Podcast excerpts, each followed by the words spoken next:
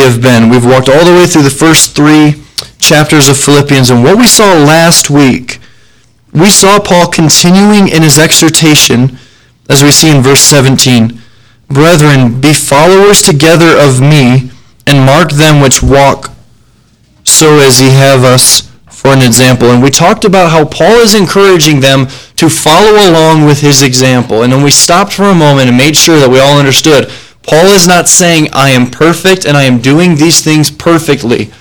So I should be the focus of your attention.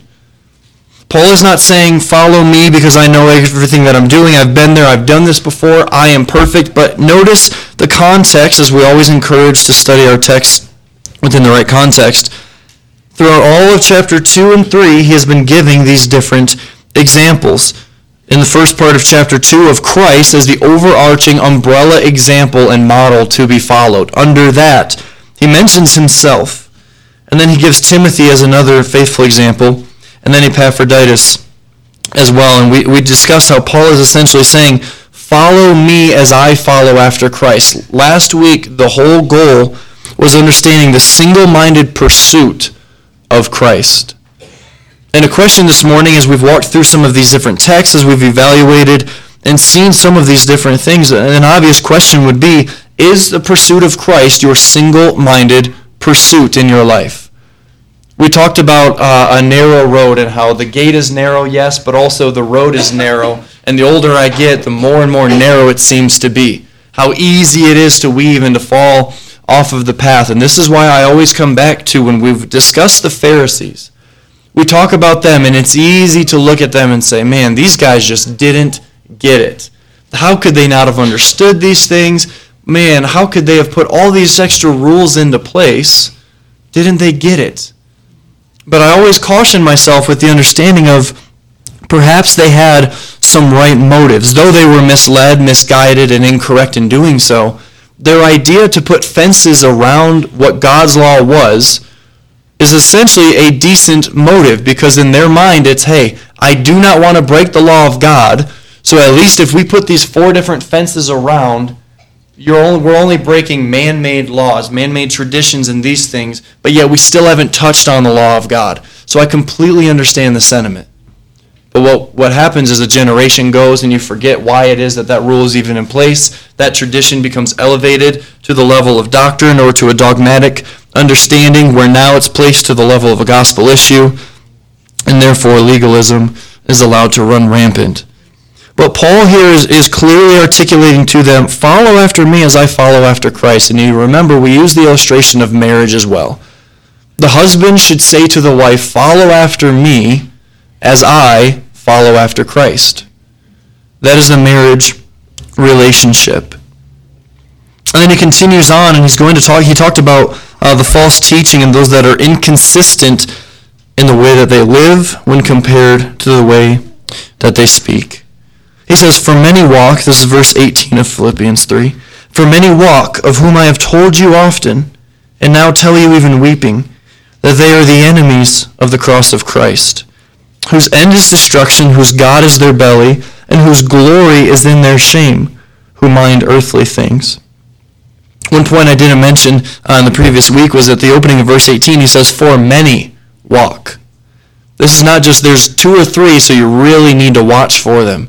Many walk in this way of who I have told you before, but now I'm telling you again, but this time I am even weeping and going so far as to say that they are enemies of the cross of Christ, and as we said, there is no neutrality when dealing with God.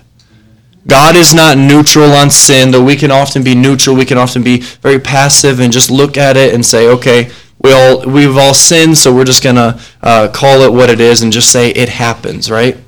That's often how the world confronts sin, but as we see, those who do these things are enemies of the cross of Christ. There is no Switzerland in this warfare.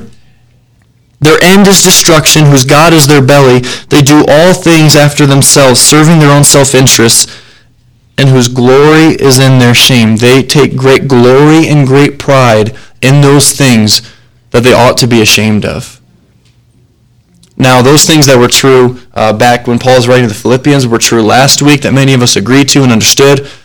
Absolutely true again this week. every single week we see more and more evidence, and I feel like I could sit up here and go through everything that's in the news and the media, everything popularly that's going on. We can give an example for hours and hours and hours on end just from this past week alone. Glorying in their shame, the serving of self, who mind earthly things. But then we discuss this beautiful contrast of verse 20 and 21 where he takes the attention back off of those who are those that are the false teachers of which there are many but now in verse 20 reunites himself to the body of believers in the philippian church saying but our for our conversation or our citizenship our place of belonging is in heaven from whence also we look for the savior the lord jesus christ how beautiful a truth it is to know that our citizenship is in heaven and it is not eternally destined for Glenwood Springs, Colorado. Now that's not I'm not trashing the city, so any of you that are super big Glenwood Springs people, like you wear the flag, the cape, you got everything decked out, uh, Colorado. It's great. It's better. Th- some parts are better than Michigan. Um, it's better than where I enjoyed Michigan. I'll tell you that much. Um, but the beauty of understanding that for the Christian, our citizenship, the place where we belong truly is in heaven. Do you truly believe that we are simply passing through here in this time, that this is not our home, this is not our eternal destiny? Do you truly believe that heaven is a reality? That rejoicing in heaven with all the saints of old, with the angels, praising and worshiping God before the throne is a reality that is forthcoming. One of the ways to, to compare yourself to this and to actually evaluate is a simple question is do you live as if that is the reality? Again, the contrast here is citizenship in heaven versus those who are minding the earthly things. Are you setting your affections on those things that are here or on those things that are above? A single minded pursuit of Christ does not necessarily mean you will accrue every bit of comfort and every bit of finances that you ever desired here. Now, am I saying that a person who is successful and has done well has completely abandoned a pursuit of Christ? Absolutely not. And I'm throwing that in there because we can often get that misunderstood as, man, that person has money, they're successful in their work, so they must not care enough about Christ and they must only love their job. I firmly believe that there are absolutely wonderful Christians who have been gifted and blessed with so many different privileges and so many different blessings that are now able to help in so many different ways um, because of that. So let's always caution ourselves to see a large church and to go, see, they must be doing things falsely. Or to see a person with great wealth and to say, see, they must only be pursuing money. I want to offer that little bit of caution. But here he talks about that citizenship, and then in verse 21, talking about where it is that we are looking for the Savior, the Lord Jesus Christ. He says in verse 21, Who shall change our vile body that it may be fashioned like unto his glorious body, according to the working whereby he is able even to subdue all things unto himself. We are consistently and constantly being sanctified by the work of the Spirit, conformed into the image of Christ. This is happening both spiritually and is eventually going to take place with our physical, literal body. Our vile bodies being fashioned like unto his glorious body. And I made the point, and a lot of you agreed, and I'm still bitter, that this is probably not going to be the glorified body I have in heaven. Okay?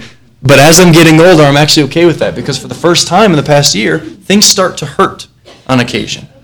I know none. Of, okay, half of you are saying don't even start. Um, I remember it started probably when I was like 13 or 14. I would get up, get out of bed, and so my toes and like my ankles do this thing, but I like I creak and I pop a lot. I'm sure some of you understand what this is like. Um, it's a very weird thing. I'm totally okay. I think. Um, I think I just need like more oil in my ankles.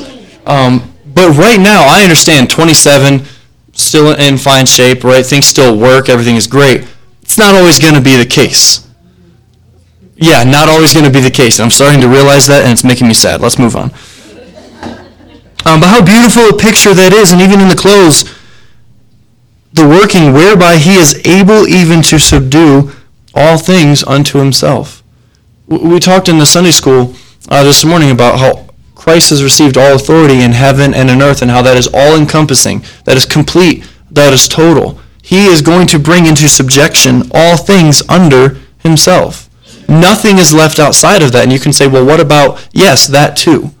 Each and everything is going to be brought in subjection under his feet. Now, I understand that's a lot of review, uh, but I think it's so important that we understand all of our context here. And it's because of all of these things that Paul is going to get to say, in large part, what it is that he says here in verse 1 of chapter 4. He writes, Therefore, my brethren dearly beloved and longed for, my joy and crown, so stand fast in the Lord, my dearly beloved. Let's pray. Gracious God, we, we thank you so much this morning for those things that you've given to us. We, we thank you and we praise you that we're able in this time to come together as your people, gathered together to sing songs which reflect who it is that you are, the mighty works that you have done, and the exact person um, of you and of the Son and of the Spirit. God, we ask that in this time that you would uh, uh, bless us and, and, reward us with an understanding of your word, that by your Spirit you would make these things clear, uh, both into our hearts and into our minds. We just pray that you would continue to guide us and lead us throughout the rest of our worship here in this time. And it's in Jesus' name. Amen. Now, verse 1 can seem very, very simple, very easy, very short, and I would, I would also agree that it is all of these things. Uh, we're, we're not going to be evaluating and seeing a whole lot of things that are going to be far beyond anybody's understanding. It's not going to be perhaps many things that you're going to say, wow, I never knew that, or I never saw that, I never understood that so much. But I want us to take very careful and pay very close attention to the language that is expressed before we look at this, I want us to think about how Christians tend to talk. As believers, what is our speech like? I didn't say what is it what is it ought to be like, how should it be, but what is our speech like? Especially in conversation about others that may be believers, but hey, we just disagree a little bit. Our speech is not always completely God honoring, it is not always um, edifying, it is not always positive. I remember as a kid waiting to grow up, longing to be an adult, because in my mind, adults could disagree but do so well without having to attack the person. Um, I thought that was universal. I thought it was just kids and teenagers that if you disagreed, well, then I can't be friends with you, or we can't talk more and more I'm realizing that's just a human nature thing is we don't disagree well all of the time um, because I'm always right. That's the hardest part for me. I am always right. Don't ask Brittany. This is just a personal thing, me and you guys. But I want us to consider our speech because here, notice the way that Paul continues to talk about those individuals here within the church. We saw it in Colossians, we see it here in Philippians. His speech is constantly very positive. It's building up, it's very edifying, it's very encouraging. And we would long to hear someone talk about us in this way because of how refreshing it truly is.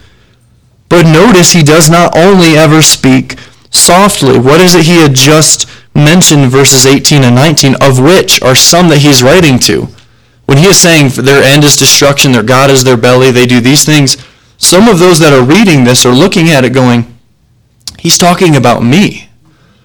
My end is destruction. Paul, you can't say that. That's not kind.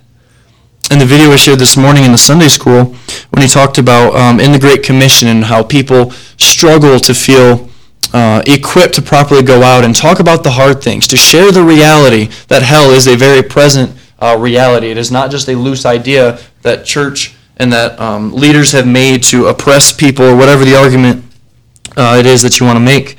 Um, it is an absolute reality, and you can break down the grammar, and people can say, well, see, hell isn't eternal. Well, by the same standard, then neither is heaven, neither is anything else. So you don't really want that reality either. But understanding that in evangelism and sharing of the gospel, there is difficult things that that entails. You cannot talk about why it is that Christ had to come as a perfect, sinless Savior, dying on the cross, without a mention of sin. Yet so often, That's, that's how it's portrayed. First question often ends up being, well, then why did he have to do that? Well, I don't want to talk about sin, so let's, you know, you, you can't do it. You have no understanding. By nature, the beauty of grace is the understanding that because of our sin and how beautiful it is that Christ did what he did simply out of grace. But I want us to see the language as he goes through this. Paul, though fierce in his language, is often very soft, very encouraging. Notice the first thing that he says about these individuals. The reason why we did so much there backwards in Philippians 3 is because at the beginning of verse 4, he starts with, therefore. As you guys always know, you got to know what the therefore is there for, right? So we had to go back. I would have felt just gross just jumping right in. Therefore, my brethren, is uniting them in a relationship with himself as brothers. My brethren, my family, those to whom he is close to. Now, when someone hears this close relationship and you hear the word brother, some of you are saying, not my brother or not my brothers. We understand that there's good brothers, there's bad brothers. I make fun of mine a lot. I had good brothers. They were great. So I understand this in a, in a very different way, but truly, um, the ladies that have studied throughout Ephesians, how often was unity and the idea of brethren and community just woven all throughout all six chapters? A lot. That's pretty much the whole of Ephesians, talking about this unity. Paul here is writing to them as brothers. This is the fifth time in Philippians that Paul does this. He's not doing this to remind them or to remind himself, but that to him is their identity. That's who they are. They are brothers. Brothers, and because of culture, we'll say sisters, I suppose, as well, but you guys understand that. My brethren. All believers are a part of God's family born again by the Spirit of God. It does not matter whether you are a brother that was born 10 years prior, 50 years prior, part of the church 1,000 years ago, 2,000 years ago, today, or in 2,000 years. However long things continue. Brothers, as Paul is writing to this, you can include yourself as someone Paul would have counted as a brother. And guess what? You can count Paul as a brother. What a beautiful truth that that is. These are not um, just people you read about in some kind of a history book and say, wow, I have no connection to them. Yes, you do. The people of God, intricately woven together in the Spirit by the work of Christ. So here we see brethren. We also see those whom I love or beloved.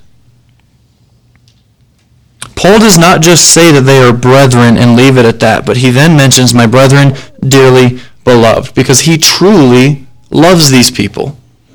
Did he know them all by name? Has he been to all of their birthday parties? Has have they done white elephant gift exchanges? Did they watch movies together? Um, did any of them probably help him nail in uh, the tents and do the other works that he has done? No. But yet Paul truly has a great concern and a great love for them. And it's not because of anything that they have done. It's not because of anything that he has received from them. It is simply the language that Christians are to share with one another, dearly beloved.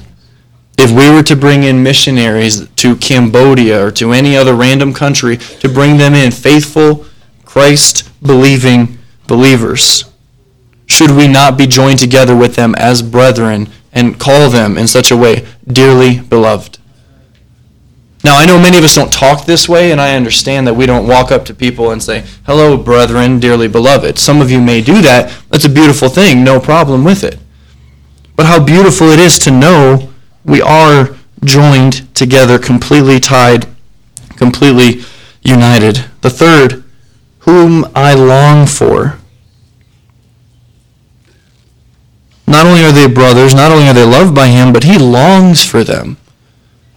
Remember, he is currently chained to a, to a Roman guard at this point. He longs to be with them. In chapter 1, he said how much it is that he longs to be in heaven and how he, he's kind of caught between these two things of wanting to be in heaven, but yet it is better that he stays and be with them.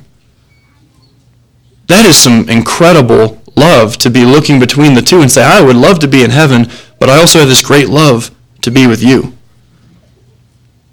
That is some incredible love because I think for many of us, if the option was currently to be in heaven or to the next day to be with our coworkers and be at work all day, don't tempt me with the choice. Now, see, I'm kind of here by myself a lot, so that's another reason I'm ready to go. I talk to myself. But notice what it is that he continues to do. They are brethren, they are united, They is dearly beloved. He longs for them, he is writing to them, and he continues. How many times in his letters do you see Paul writing, For I long to be with you? I'm hoping to be able to travel and to be able to go and to meet with you. He longed to actually be with these people because he had a great affection for them. The last two put together my joy and my crown. Paul finds great joy in the clear and evident working of God in their lives. He, he is rejoicing. He is calling them my joy because he finds great joy in the working of God that he has seen in their lives. Do you rejoice in the working of God in the lives of those that you know faithfully serve and believe in him? Does it not rejoice in your heart as a parent to see a child who truly grows up and loves the Lord? Or to see a spouse continuing to grow in their love and affection for God? Or simply a friend, a family member Whatever the case is, we are to rejoice in these evidences. And so Paul is writing to them and calling them my joy because he finds such great joy in the working of God in their life. And the fifth there being the crown. This can relate to a reward, um, an eschatological hope, or a prize. Um, but Paul here is calling them a crown. This is um, a crown in his present ministry. He's seeing this as an evidence of his his effective service in these things. The evidence of their belief in Christ. So notice he has made all of these arguments, he's made all of this conversation continuing to build as he's preparing to close the letter throughout chapter 4. All the way through chapter 3, getting into this, notice the identity markers that he has listed all throughout verse 1. Brethren, beloved, whom I long for, my joy and my crown, building all of these this argument, building the foundation for this imperative that he is about to give at the close of verse 1.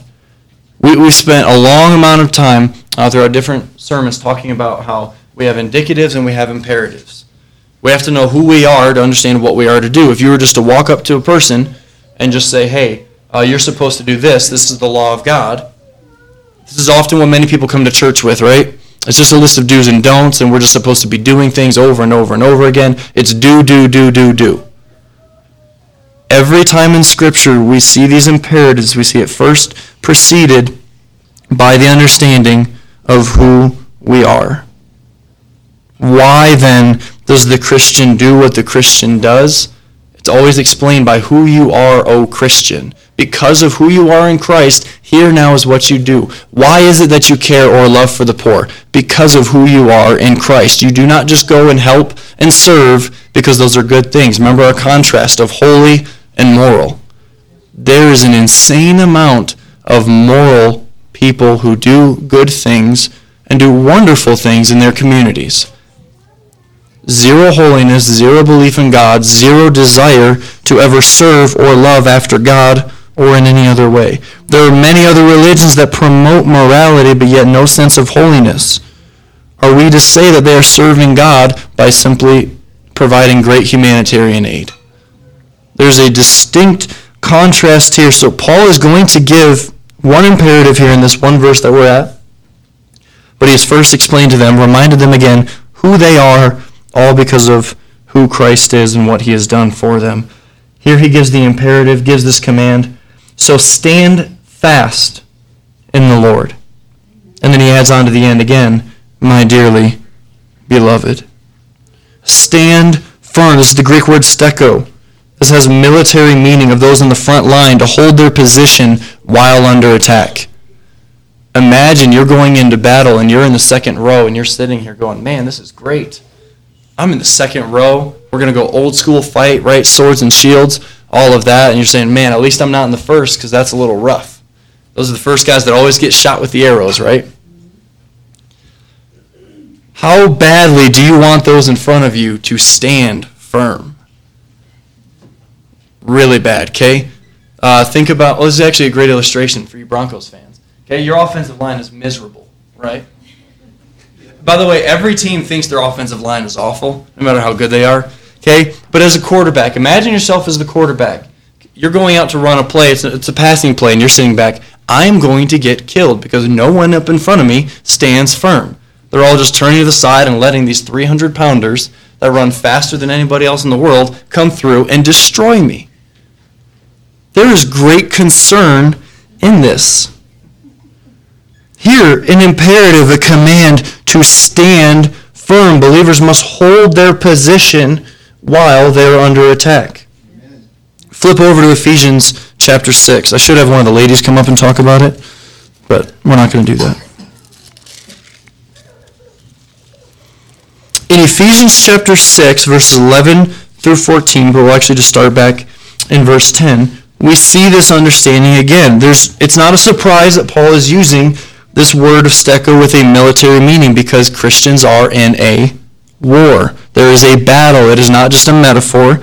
It is an actual thing that is taking place, starting in verse 10 of Ephesians 6. Finally, my brethren, be strong in the Lord and in the power of his might. Put on the whole armor of God that you may be able to stand against the wiles of the devil. For we wrestle not against flesh and blood, but against principalities, against powers, against the rulers of the darkness of this world against spiritual wickedness in high places. Wherefore, take unto you the whole armor of God, that ye may be able to withstand in the evil day, and having done all, to stand. Stand therefore, having your loins girt about with truth, and having on the breastplate of righteousness. And then he continues on with each element. Stand firm in these things to withstand the wiles of the devil you may be able to withstand in the evil day, and having done all, to stand.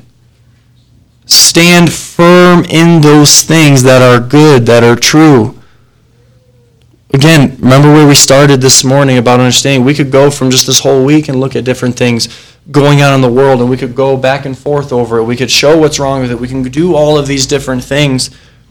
But does that not motivate you more and more to actually take a stand for those things that are true. How discouraging is it for those who quickly back away at the first sight of trouble, who something happens um, and they're ridiculed because of it? They, they hold a biblical Christian position or they say something that is biblically true. They're criticized, and the first instinct is, oh, let me retract that, apologize, and now submit to those powers that are around.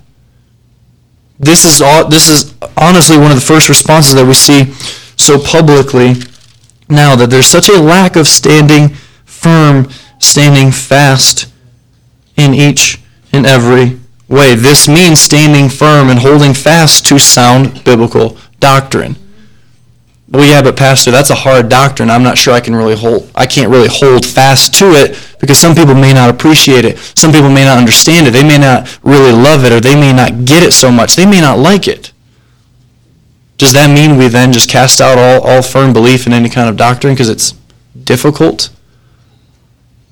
Uh, D.A. Carson wrote a book. It's called The Difficult Doctrine of the Love of God. I encourage you to read it. It's weighty, but so many things Christians are to hold tight to, we can often hand off at the first sight of some kind of discontent the first sign of someone saying, No, I don't believe that. Um, what recently happened again within the last number of years when Rob Bell's book came out about how hell isn't real, right? That love is going to win out in the end. How quickly churches got sucked into that and said, Yeah, because I'm tired of, I don't like preaching about hell because that's concerning, it's difficult, and people don't like it.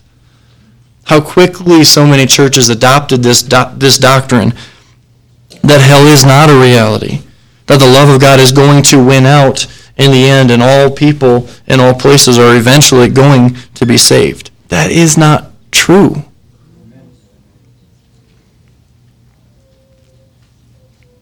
Stand firm.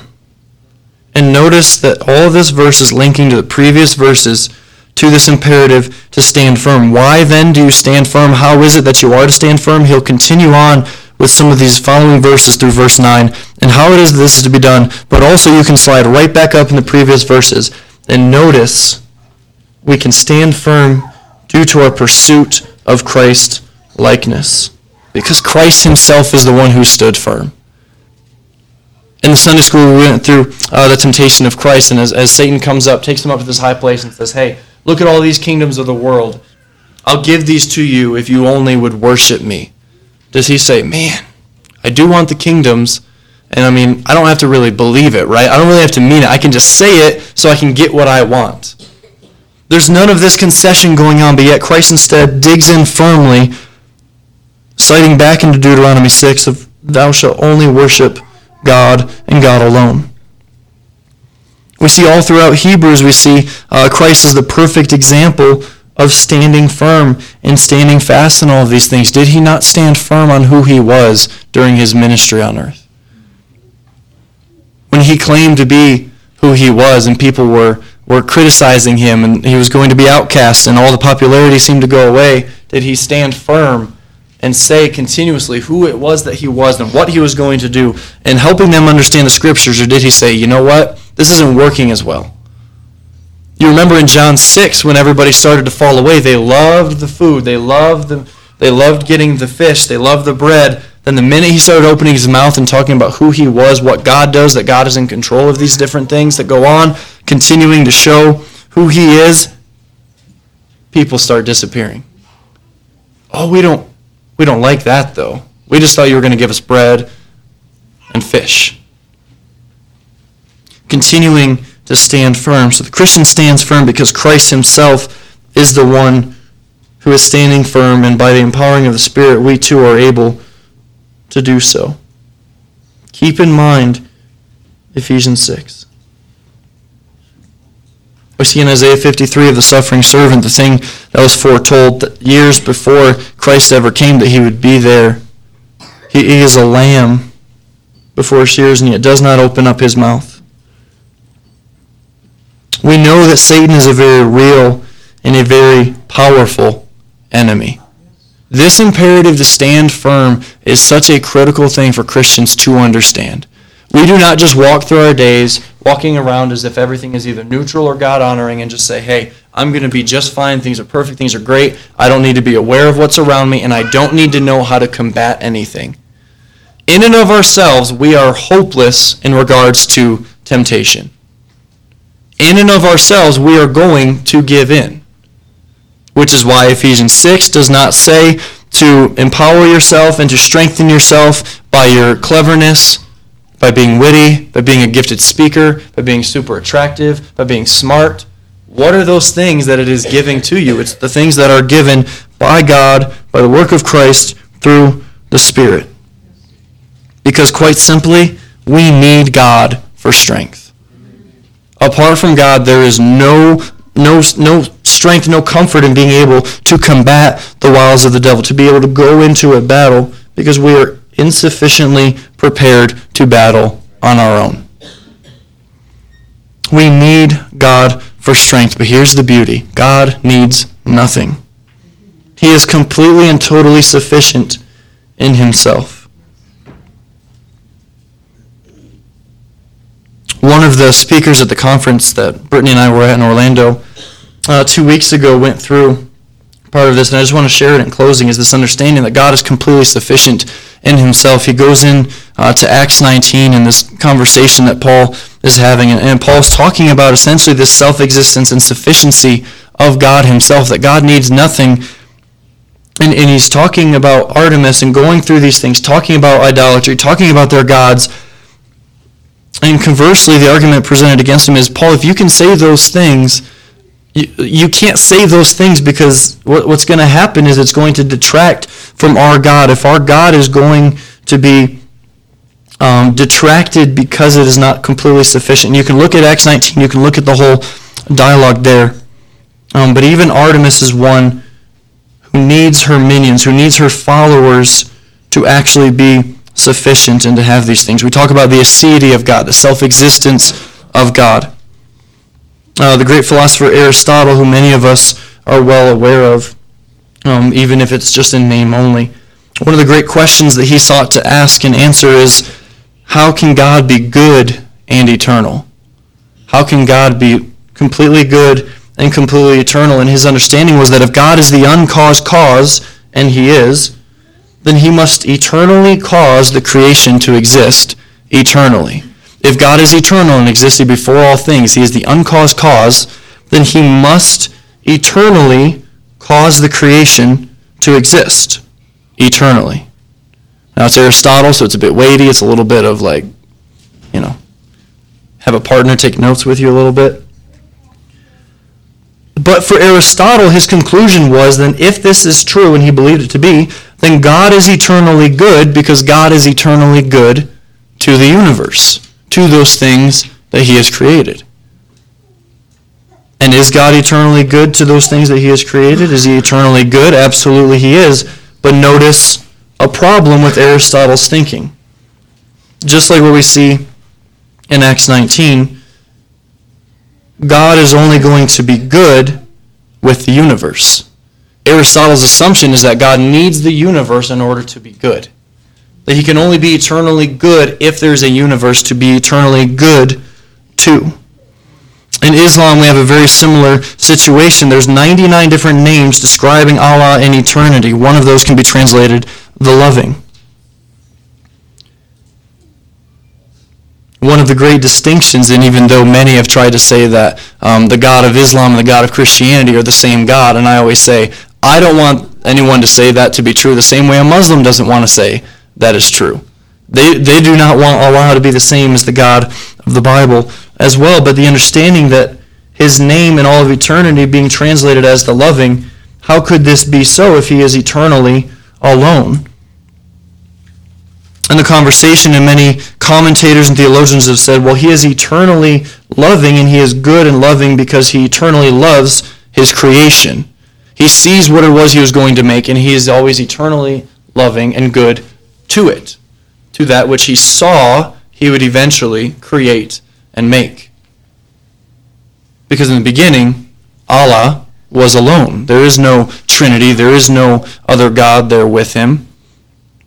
But do you notice the same problem that Allah needs his creation in order to be good and to be loving? That without that, he cannot be these things without something to be good to.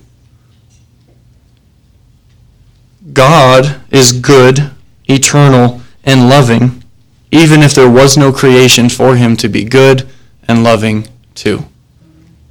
Completely sufficient in and of himself. Completely self existing. God was never bored. He, he was never alone. He was never lonely. It wasn't as if God, prior to creation, was just looking around and all of this, what we would say is nothingness because we hadn't been created yet, and saying, Man, I just, I need something. I need to create something so that I can be good to something.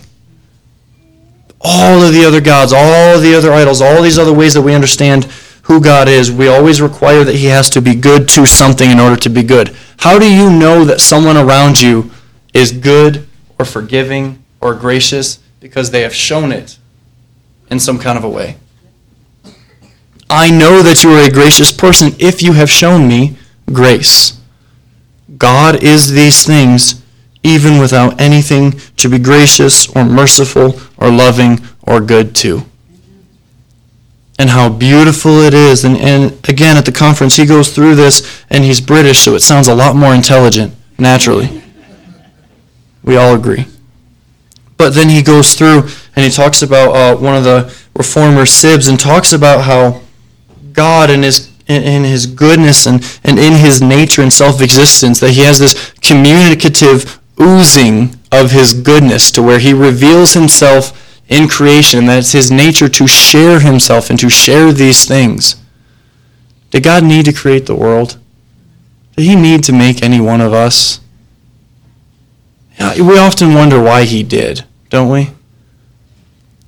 He had no needs. There was complete contentment, complete joy, complete every possible good thing existing pre creation in the Trinity.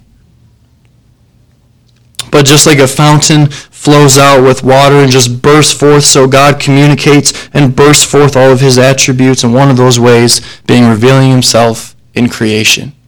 How beautiful that is. God is not good only when we receive something good from him.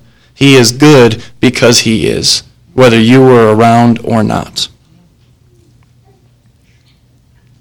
Paul in verse 1 here quite simply notes to them, Therefore, because of all that I have talked about, continues with their identity, so stand fast in the Lord. Our God needs nothing. What greater place to find peace and rest and to stand fast than in the God who absolutely has no need of anything, but is completely good, completely loving, gracious, merciful, all and into himself.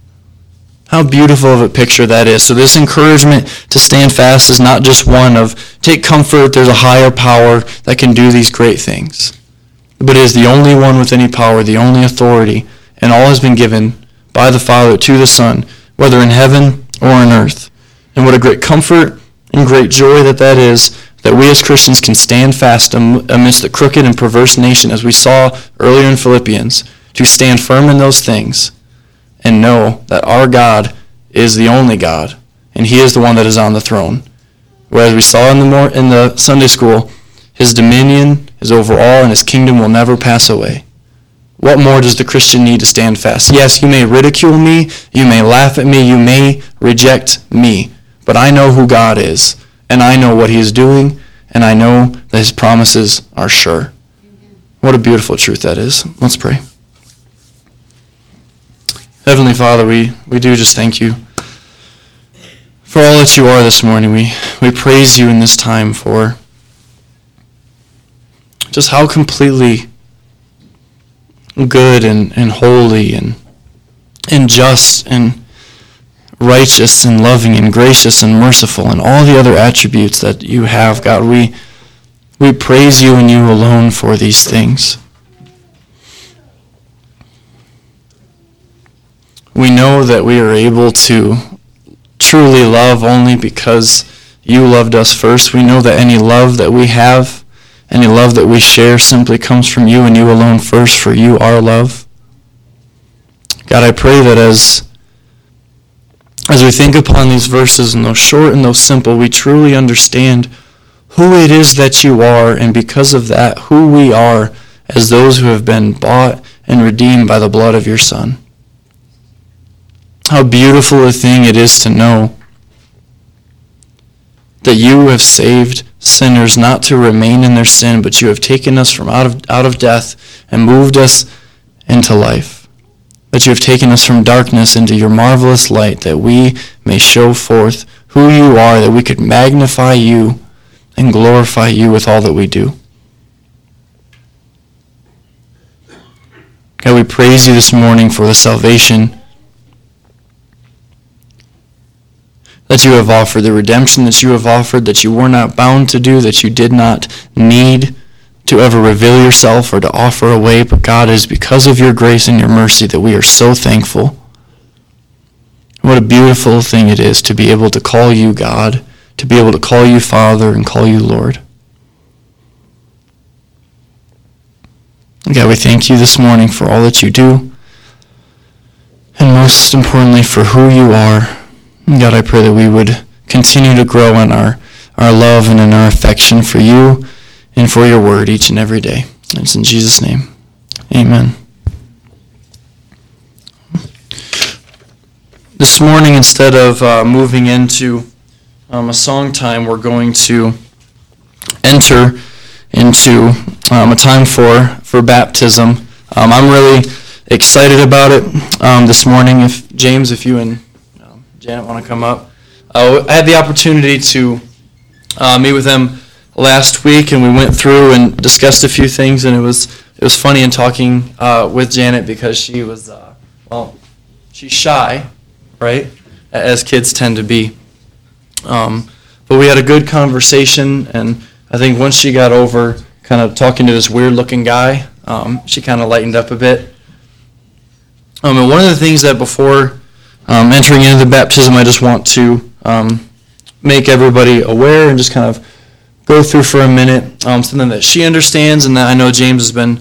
Uh, they had talked a little bit and um, just how excited he was too in coming to me and talking about what it is that his daughter had talked to him about, what she had said, what she believes.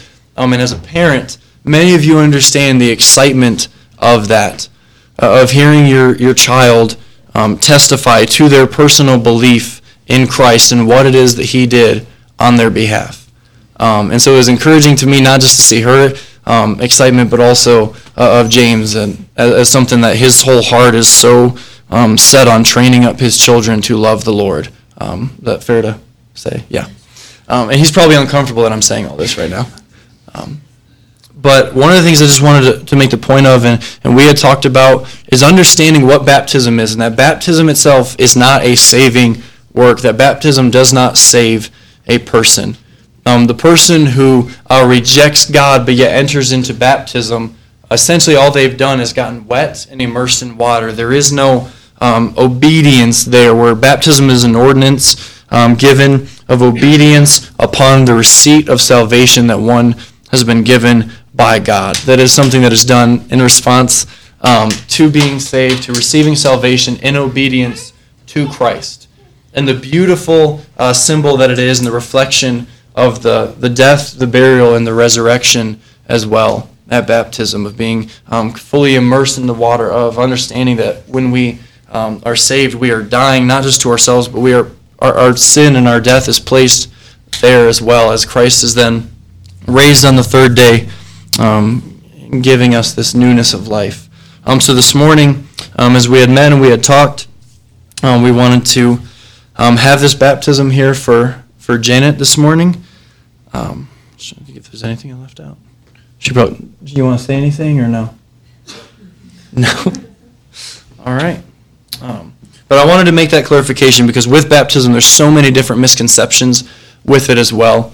Um, it is something that is done, again, in obedience, um, not in any kind of uh, merit status or trying to gain any favor or to um, in any of those kind of ways, but a simple act of obedience upon receiving salvation by grace through faith alone. Um, so we'll come over here. One of the things I love about baptisms, though, is that they're wildly informal at times. Um, I'm going to get wet. She's going to get wet. She's got goggles. I feel like I should have goggles too. Looks good. Do you like it though? She looks like a funky. Like a funky girl? Yeah. Trust me, it's a lot better than it was. Alright. Thank you, sweetheart. Um, Janet, do you believe that Jesus Christ died on the cross for for your sins? And do you believe that he was buried and resurrected and raised from the dead on the third day? And do you believe that he is your personal Lord and Savior? All right. I'll go ahead and sit down for a second.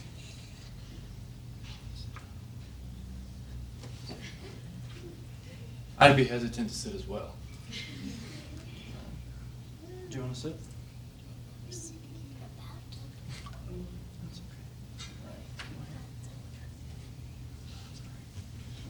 Well, based on your confession of faith, I baptize you in the name of the Father, the Son, and of the Holy Spirit.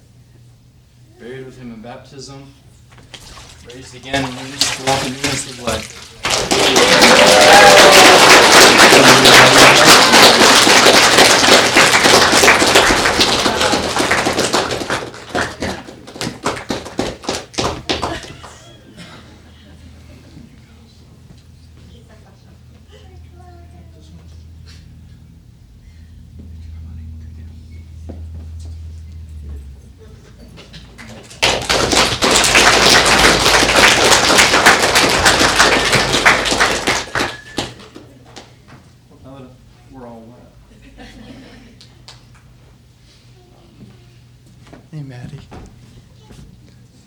Maddie has a cookie.